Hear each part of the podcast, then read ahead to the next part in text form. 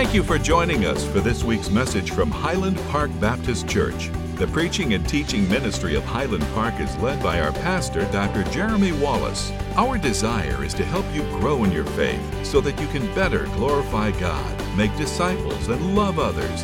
To learn more, visit us at hpbc.church. Now, here's this week's message. I want to encourage you to grab your copy of God's Word. If you don't have one, there should be one in the pew in front of you, and open with me, if you will, to Acts chapter 6. Acts chapter 6. We just heard the account of Stephen's death. Can you imagine what it would have been like to be stoned to death? I mean, can you imagine what it would be like to be standing with 30, 40, 50 people all throwing rocks as big as they can hold, as hard as they can, with the goal of ending your life? When we come to this portion of Scripture, that is what we see happening at the end. Our message this morning, though, backs up a few steps and shows us what leads to that. Just to kind of give you a little bit of a backdrop of what's taking place, the church is flourishing. We've already been talking about this, we've already been seeing this. The church is flourishing, and thousands of people are coming and are giving their life to Christ. I mean, we saw it in Acts chapter 2, over 3,000 people were saved. A few chapters later, thousands more people were saved. They're coming into the church. The church is growing, the church is flourishing, the church is sacrificing to meet each other's needs. The mission is, is advancing, the gospel is spreading, lives are being changed. But there's some people who don't like it. In fact, you have the religious leaders in Jerusalem who are watching this and they feel threatened by this. And they, they see all these people coming and giving their lives to Christ and they don't, they don't know what to do about it.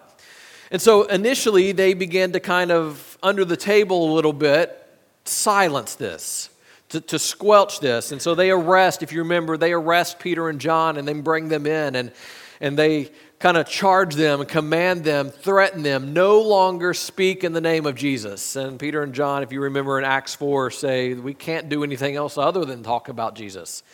They arrest them again, they flog them, beat them severely, and again they say, No longer preach the name of Christ. And Peter and John go out. But now, as the church continues to flourish, as this early church in the book of Acts begins to grow and is, is gaining momentum, so to speak, and more lives are being changed, and these religious leaders look at this and they see all of these people coming and pledging allegiance to Christ and pledging allegiance to, to this, this person that they just crucified not long ago. They are looking at this and they say, you know what, we've, we've got to do something this growth of the church is happening too quickly. We are losing the people. We are losing control. What, what can we do? In fact, if you look all the way down to Acts chapter 8, verse 1, you see this persecution kind of ramping up. Saul agreed with putting him, talking about Stephen, putting him to death. And on that day, a severe persecution broke out against the church in Jerusalem.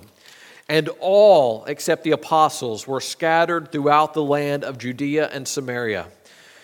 This wording indicates that there was a specific intentional program that was put together designed to harass and to persecute the believers. In that first verse, we see that all the Christians were being affected by this. They were, they were being drugged from their homes, they were being scattered from Jerusalem. The persecution was so severe by the time we get to Acts chapter 8, verse 1, that, that the Christians are fleeing. They, they are afraid for their lives. Aren't you glad that we don't live in a place where we are fleeing because we are afraid for our lives simply because we're Christians. We should be reminded of the blessing that we enjoy to worship freely.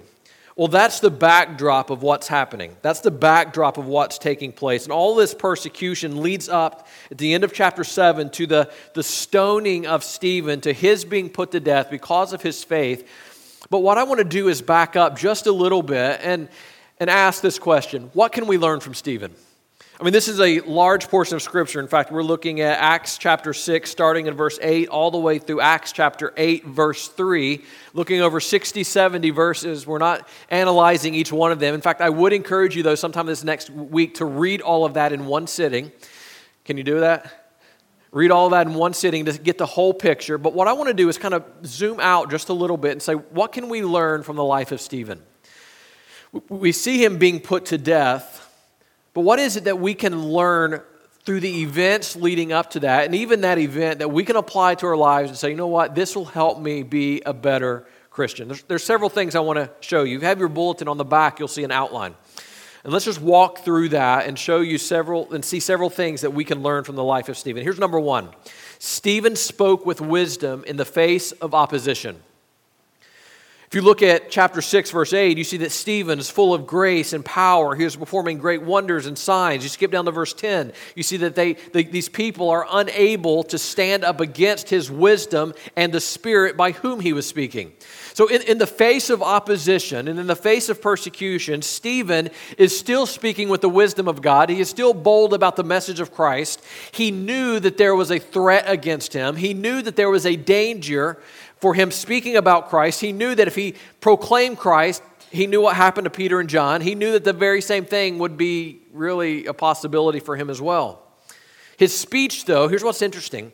As the opposition came and as the persecution came and as, as the people got more and more mad, as we read about just a few moments ago, it's still interesting to me that how Stephen communicated was full of wisdom.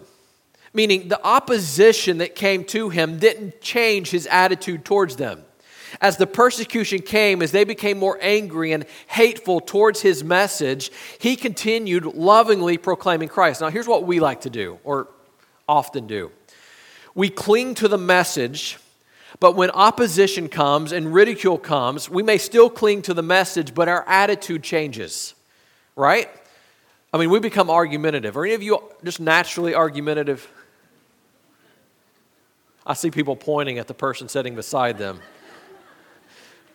There are people who are naturally argumentative. What happens is when we, we, we will live out Christ and we'll proclaim Christ as long as people are open to it. But as soon as there's pushback and ridicule and debate, our, our, whole demeanor changes to we have this attitude of hostility, this attitude that's argumentative. What Stephen does, though, is he does not allow the external circumstances to change his attitude or to change his message. His message pointed them to Christ, his attitude pointed them to Christ, and how he communicated the message pointed them to Christ. I think that is a great lesson for, un, for us to learn that as we live this mission that God has given us, and as we strive to point people to Christ, if we face opposition and ridicule, we still have to be people that through our attitudes and through our actions and through how we communicate the message, we indicate that we trust in the wisdom of God and we are led by the Spirit of God. If at any point in our witness and in our testimony we are committed to the message of God, but we care nothing about the wisdom of God and we do not want to be led by the Spirit of God, that should be a sign to us that there is a problem. The message we communicate should be validated by our attitude. The message we communicate should be validated by how we communicate that message. I think we're all familiar with people or examples of people who have the right message, but in how they communicate that message, they undermine the cause of Christ. Let's not be those people. Let's be a people that when people hear our message and then they look at our lives and they see our attitudes, they walk away saying, I may not agree with the message, but their attitude and their actions validated and backed up the message. Isn't that a great testimony? I mean, have you ever met someone who is so kind, but yet they can speak truth into your life? Maybe not. I mean, these people, they can walk up to you and they can say, Listen, you messed up and you walk away saying, you know what? They love me. They speak truth, but they love me. We need to be the type of people that we can go to someone and we can tell them they need Jesus, but when they leave, they know we care and we love. Meaning our attitudes and our actions validate the message. And we're going to see more of this in the life of Stephen here in a minute. Let me give you number two. Stephen was committed to Scripture. So, in this effort to live out this mission, to lead people to faith in Christ that ultimately led to his death for Christ, he's completely committed to Scripture. In fact, most of chapter 7 is this sermon that Peter preaches in the face of this hostility right before he's stoned to death. He gives this message, but what is interesting about this message is that it is saturated with Scripture. Before I show you, when we break this down a little bit, I think it's important that we understand something very crucial we have to be a people who value Scripture. We have to be a church that emphasizes Scripture. See, I believe very firmly that it is the faithful and accurate preaching and teaching of Scripture that God uses to grow His people and grow His church. If at any moment we begin being a people and being a church that trusts more in our ability to attract and trusts more in our ability to program and trusts more in our ability to exercise human wisdom than we do the Word of God, then we have no future. We have to be a church that relies solely on Scripture. And Stephen does this. In fact, if you look through chapter 7, you see him emphasizing several Old Testament characters. And I think the best way to walk through this lengthy passage of Scripture is to look at these biblical characters and say, what is it that, that Stephen saw in their lives that he felt like, right before I die, I want to talk about these people? I mean, wouldn't that be good to know? I mean, he's getting ready to be stoned to death. His last words are, let's go back and talk about some Old Testament characters. Seems a little strange, right? Why would he do that? Well, there's some specific things that he understood about what they believed and how they believed that he looked at that and said, in my dying breath, I want to confront this error. And the best way to confront their error was with Scripture. He used scripture they were familiar with. He used biblical characters that they knew. And let's walk through some of these. I'm going to divide these into three categories. The first person is Abraham. And Abraham, he shows them, had faith in God. I, mean, I think the reason why he pointed to Abraham is Abraham was respected by all Jews. Those in the audience would have known him, they would have been familiar with him, they would have valued him, they would have respected him, and they would have listened to teaching about him. But the truth that they missed from Abraham is that when they looked, when these Jews who are opposing Stephen, when they looked at the life of Abraham, they saw someone who obeyed. Now, you may think, well, what's wrong with that? But the problem was when they saw Abraham and they saw his obedience, they looked at him, and in their minds, his obedience is what caused God to love him. In their minds, they saw the obedience of Abraham and how he followed God and how he even was willing to sacrifice things close to him in order to be obedient to God, they looked at that and said, Look at the obedience of Abraham. Look at how he obeyed God. Look at how he followed God. And they looked at him and said, He earned God's love and he earned God's favor. And I think Stephen looked at them and said, There's something you got to understand. Abraham did not earn God's love. God already loved Abraham. It was his faith in God that led to his obedience to God. See, in their minds, the Jewish minds, they thought, you know what, if I am good enough, if I keep all 613 of the Old Testament commands, then, then God will love me. Let, let me remind you of a couple truths this morning. Here's the first one God cannot love you any more than he already does. There is nothing you can do that's going to make God love you more or cause God to love you less. Your God's love for you is unchanging, which means, this encouraging part of this, that in your life, no matter how bad you have messed up, and no matter how wrong you have been, and no matter how many sins you are, have been guilty of this past week, God's love for you has not changed at all. You are completely and fully, forever loved by God, and nothing you can do can change that. Isn't that encouraging news?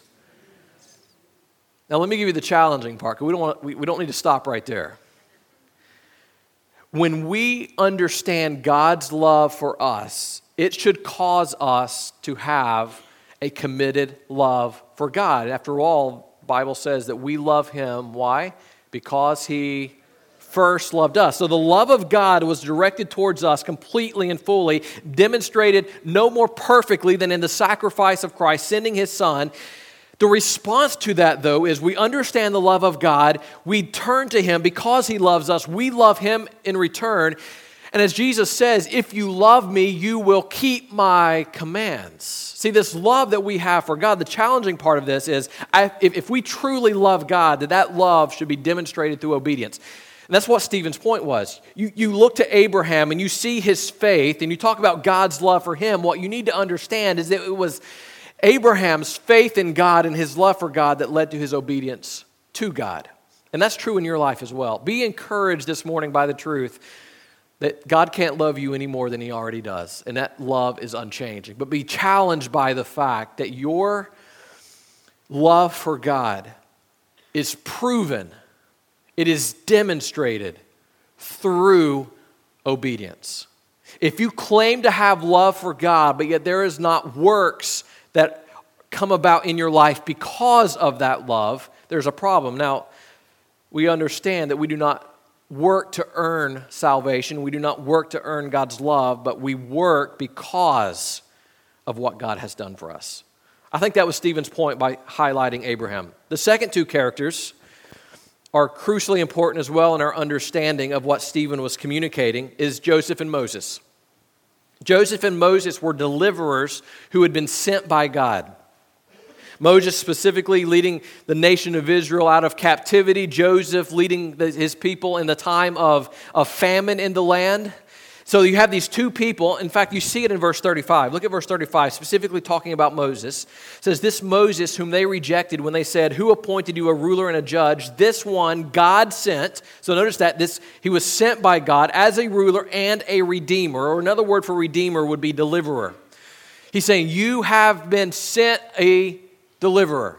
Joseph and Moses were deliverers who had been sent to rescue and to redeem God's people, to bring them out of captivity, to secure their future. And this was the pattern throughout Jewish history.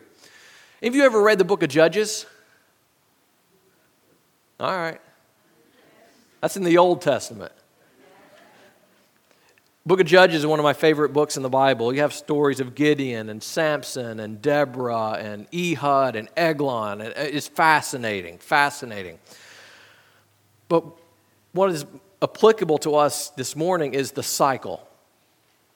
The children of Israel would rebel against God, they would turn to idols, they would turn to immorality. Remember this? And God's anger would be kindled against them for their unfaithfulness and for their idolatry. And so he would allow a neighboring country to come in and take them captive. And they would be in captivity for usually 13, 14, 17 years till they finally realized this isn't good, this isn't pleasant. So they would turn back to God, confess their sin, and God would raise up a judge or a deliverer, redeemer, so to speak, to come in and lead his people out of captivity. See, in, in, highlighting Joseph and Moses, Stephen is looking at these people and he's reminding them all throughout your history, you have needed a redeemer, you have needed a deliverer. But what you really need is a once for all redeemer.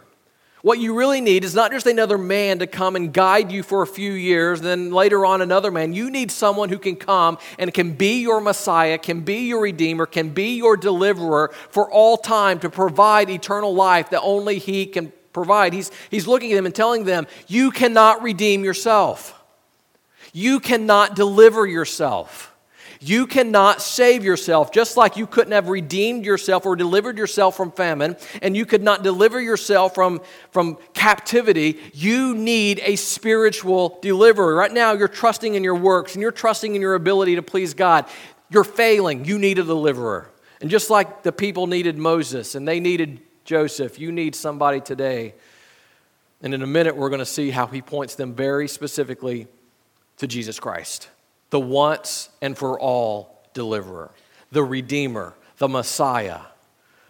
The last group of people that he highlights in this sermon that he's giving them is Joshua, David, and Solomon. You may look at those and you say, well, what do these three have in common? Well, all three of these pointed to God's presence. In fact, in verse 46, you see that they're trying to provide a dwelling place for the God of Jacob. These men led the people. In the Old Testament, these men led God's people into God's presence. Joshua speaks of the tabernacle in the wilderness as a symbol of God's presence. David desired to build a house for God so that they could worship God and have his presence there. Solomon was actually allowed to build it. The point was, in fact, you look at verse 48, you see this, that the Most High does not dwell in sanctuaries made by hands. He, he's looking at them and saying, You need the presence of God, and God desires to fellowship and commune with you, but your sin is standing in the way. And again, you need a deliverer and you need a redeemer. The third point on your outline is where we see him pointing them to Jesus. Stephen preached Jesus. In fact, look at verse 52. Which of the prophets did your fathers not persecute? They even killed those who announced beforehand the coming of the righteous one, whose betrayers and murderers you have now become. He's pointing to the righteous one, Jesus Christ, the one they betrayed, the one that they murdered, Jesus Christ. He's saying, The one that you murdered is the one that is your Redeemer. The one that you murdered is the one who is your deliverer. The one that you crucified is the one that has been sent to be your once and for all Messiah. You crucified him. The one that you needed most, the one who could solve every spiritual problem you have, is the one that you rejected. He's reminding them that they broke the commands of God. He's reminding them of how they treated Jesus. He's reminding them that this Messiah that was prophesied about throughout all of the Old Testament was fulfilled in the person of Jesus Christ. You see, the message that you and I proclaim is not just a message that makes people feel good on the outside. Fundamentally, the message that you and I proclaim has to be rooted in the person of Jesus Christ.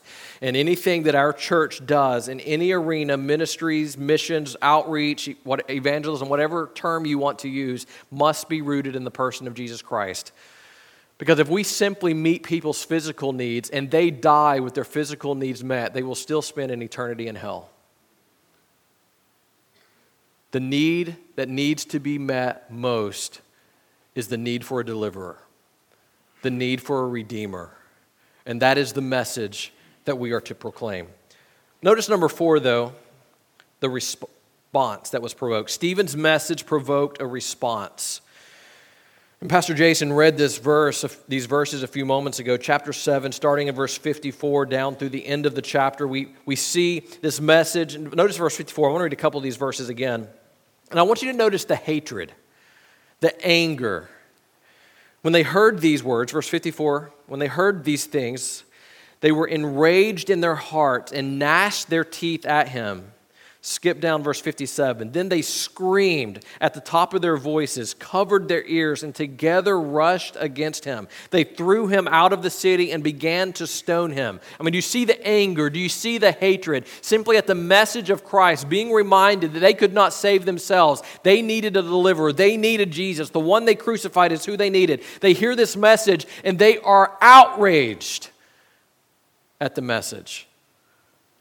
This message that Stephen presented to them provoked a drastic response. But what is interesting about this, and we don't need to miss this, what is interesting is that Stephen was a young believer.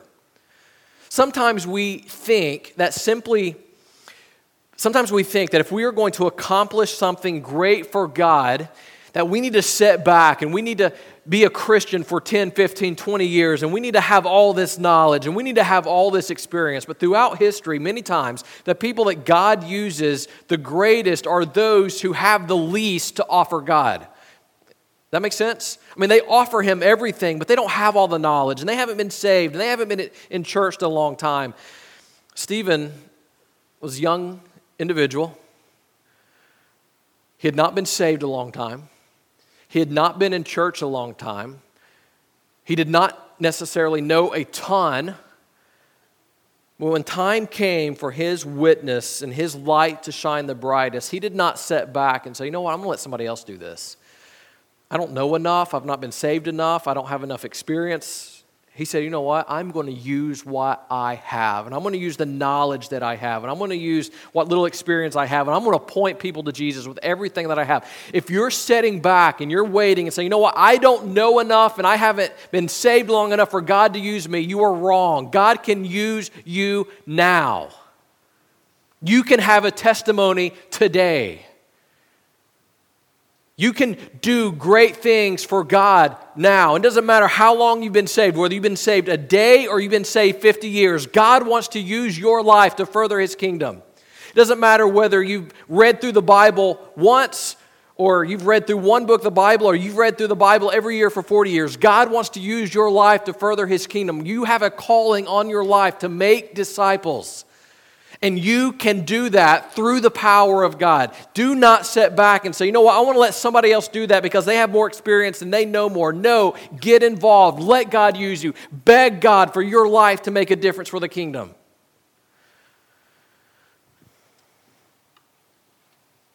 maybe you're familiar with the story of the 21 Coptic Christians from Egypt who were put to death. This news article I read was from February 2015. Y'all remember hearing about that? Maybe, maybe you do. If not, let me kind of give you the backdrop. These 21 individuals were working in an area, and as they were working, they were um, kidnapped and they were brought out to a beach and this was all videoed and they, this, some of the images were in the media but they were brought out and they were asked a question or they were given an option. Basically the option was turn your back on god or die. Renounce your faith or die. In fact these 21 men were working in libya at the time when they were kidnapped but one of the things that's interesting is often missed that out of those 21 individuals, one was different. One wasn't like the rest of them. You had actually 20 Coptic Christians from Egypt, and you had one man from Chad. And this one individual from Chad just happened to be working with this group on the day that they were all kidnapped and brought out to this beach. And up to till this day, he was not a believer in Jesus Christ. He was not a Christian. The, these Coptic Christians were given a choice to deny Jesus or die. And they knew who had kidnapped them, and they knew that if we deny Jesus, they will let us live, and if we cling to our faith in Jesus, we will lose our lives today. They went down through the line, and one by one, these Coptic Christians clung to their faith, and one by one, they were beheaded.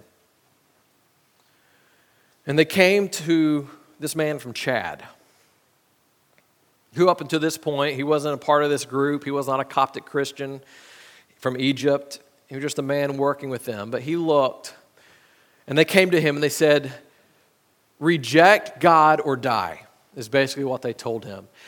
And at this moment, he had a perfect opportunity to say, Hold up, I'm just working with these people. I'm not with them. I'm not part of their group. And he looked different from them, so they would have known this to be true. And he said, He, he could have said, Their God is not my God. But he's, he's, he, he knelt there beside all the rest of them, looked at them, looked back at the captors as the knife is being held to his throat, and he said this Their God is now my God. And they took his life. Almost like the thief on the cross that looks to Jesus and says, I need help. I mean, this individual, unlike all the other ones, was not a Christian for a length of time. He had no biblical background or even biblical knowledge. He didn't understand what it meant to go to church and worship. All he knew is that there were these individuals here who are, who are willing to die for their faith who are willing to look and, and acknowledge that if I say yes to God, my life is over. And in the moment, they believed so strongly in who Christ was and what Christ had did for them that they knew that you can take my life, but you cannot threaten my eternity. And they sacrificed their life in a willingness to hold on and cling to the person of Christ. And this individual looked at them and said, That's what I need. I need their God, a God that can transform, a God that can, can, that can change lives. I need him, and he died after his initial confession that their God's my God. And this is not uncommon. I mean, you go throughout church history and you see individuals who are being burned alive at the stake and being thrown to wild animals. And in the, in the middle of their torture, in the middle of their death, they stand boldly and they say, This is my God, and I cling to him, and nothing you can do will alter. There's stories of, of, of one uh, comes to mind a wife who is watching, standing in the crowd as her husband is being burned alive, and she looks to him and doesn't say, renounce Christ. She looks to him and say, tells him, hold fast, we will be reunited one day. As she watches her husband die. This belief in who God is, this belief in what Christ has done, this belief in these transformed lives, people throughout history have stood firm. And it began with Stephen, who said, Even though you will stone me, and even though you'll take my life, and even though you will end my life, I am clinging to the person of Christ. And it is through his testimony of who Christ was, even in his death, that God used that to spread Christianity through the region. See, I wonder how many of us would be willing to be stoned because of our faith. I wonder how many of us would kneel down on the beach and be given the choice to re- renounce your faith or die. I wonder how many of us would be willing to die. See, here's the truth. Before, you know, it's kind of, you're never going to be willing to die for Jesus if you're not willing to live for Jesus. And sometimes we look and we say, you know what? I don't know that I could ever do that. Well, maybe the question we need to ask is not so much about our willingness to die for Jesus. Maybe the question we need to ask is are we willing each and every day when persecution comes, opposition, ridicule comes, are we willing to still stand for Christ and communicate with wisdom and controlled by the Spirit of God, trusting in the power of God? Are we willing to live for God today and tomorrow? When opposition comes, let me show you one final thing. I just want to mention this as we close. Number five is that Stephen demonstrated grace in his death. Verse 60, he knelt down and cried out with a loud voice, Lord, do not charge them with this sin. And saying this, he fell asleep. See, even as Stephen died, he's pointing them to the grace of God. Even as he is in his last breath, he is, in a way, imitating what Jesus Christ did on the cross when Jesus looked down at his murderers who were crucifying him and said, Father, forgive them, for they don't know what they're doing.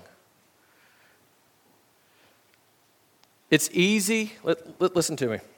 It's easy to live for God and to live out your faith when everyone is nice to you and open to it.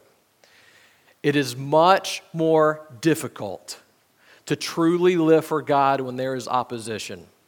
I asked in the early service, about how many people had those people at work that were hard to work with, and Jason said amen. I don't know what he meant by that. But you have those people that you work with that rub you the wrong way, and you're living your faith, and you're sharing your faith, and you're pursuing this mission that God has given you. And then that person begins to push back and, and ridicule and challenge in that moment, are you still willing to point to Jesus, not just in what you say, but in how you say it and with the attitude with which you say it?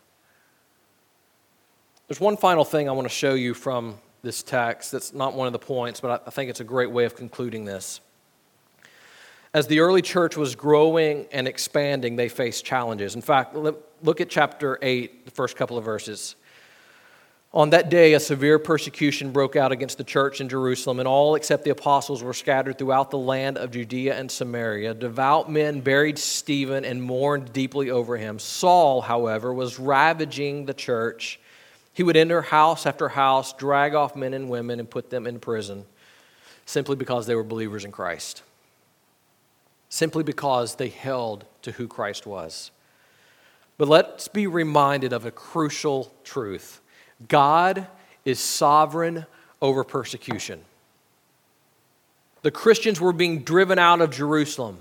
They were being drugged from their houses. They were fearing for their lives. So they're scattering to all the region. We saw that in the verse we just read. They're scattering to all the region around Jerusalem.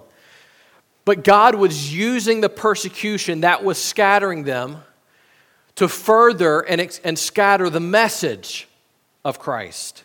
See, never be tempted to think that because persecution is present, that God is not in control. Never be tempted to think that because you are enduring hardship, that God is not at work. Never be tempted to think that because Christianity is being oppressed in one area, that God is not causing it to expand and to explode in another area. God is in control even when what we are experiencing is uncomfortable. And sometimes we can be tempted to think when trials come into our life and difficulties come into our life that, that moves us out of our comfort zone and challenges us and causes us to be afraid, we can be tempted to, to kind of sit back and say, well, if this is happening, certainly God doesn't know what's going on. Be reminded that when God seems silent to you, just because he may seem silent, it never indicates that God is inactive. And just because you cannot see God working, it does not mean that He is not working. And sometimes what God allows to come into our lives, and the persecution here that God allowed to affect the church, was in real reality a tool used to expand the message of Christ to those who had not otherwise heard it. And maybe what you are facing right now that is so uncomfortable and painful and fearful is something that God intends to use in your life to expand your witness and to expand your testimony so that other people who have not heard about Jesus can.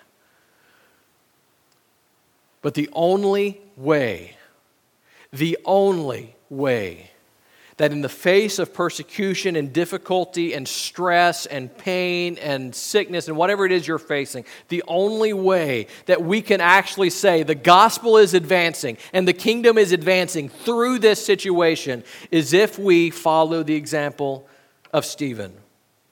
And we speak with wisdom when we don't feel like it.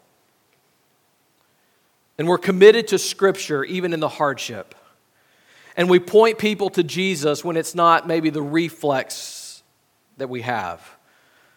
And then, even when things are bad, we demonstrate the grace of God. And through how we talk, through the message we proclaim, and through the attitude we have in the midst of persecution, we say, I believe Jesus is real and he changed my life. You see, with Stephen, What's impressive about him is not just that he stood for Christ when he was first saved, when everything was going good. What is impressive and amazing about Stephen is that when the stones are coming at him, he's unchanged. When the stones are coming at him, he can stand and say, It doesn't change what I believe. It doesn't change my testimony. It doesn't change what Christ has done for me. It doesn't change my eternity. And I can respond with grace and I can point you to Jesus because that's really all that matters. And some of you this morning, what you need to decide, the decision that you need to make, is that no matter what happens in your life good, bad, enjoyable, painful, expected, unexpected I will live for Christ. I will point people to Christ. Not just with what I say, but with my attitude and with how I say it. Listen, we want the mission of our church to be furthered. There's exciting days ahead for Highland Park. But we've got to be determined that no matter what happens, we will cling to Christ. Will you stand with me this morning? I want to lead us in a word of prayer, and we have a, a song that we're going to sing. Wherever He leads, I'll go. And I want to challenge you that as I pray, as we sing this song, if God is speaking to your heart, that you need to respond. Will you? Let's pray. Our Heavenly Father, we love you. God, we thank you for your word, which guides us, it convicts us, it challenges us. And God, many times in our lives, as difficulties come and as challenges come and as unexpected tragedy comes, we can be tempted to allow those circumstances to dictate our testimony. But, but, God, I pray that you would help us to be so focused on you and so committed to the mission that you have given us and so concerned with the souls of other people that no matter what is happening in our lives, God, we would be so focused on you that we would point people to you regardless. If we're, if, if we're enjoying just a comfortable day that we point people to you. If we're in the hospital, we point people to you. We're with people who love you, we point to you. We're with people who despise you and what we stand for, we point people to you. Help us to be who we are, regardless of what's happening to us. Help us to understand that everything that you allow to come into our lives is something that you can use to further the message of Christ. But God, we have to respond correctly. It's in Jesus' name we pray. Amen.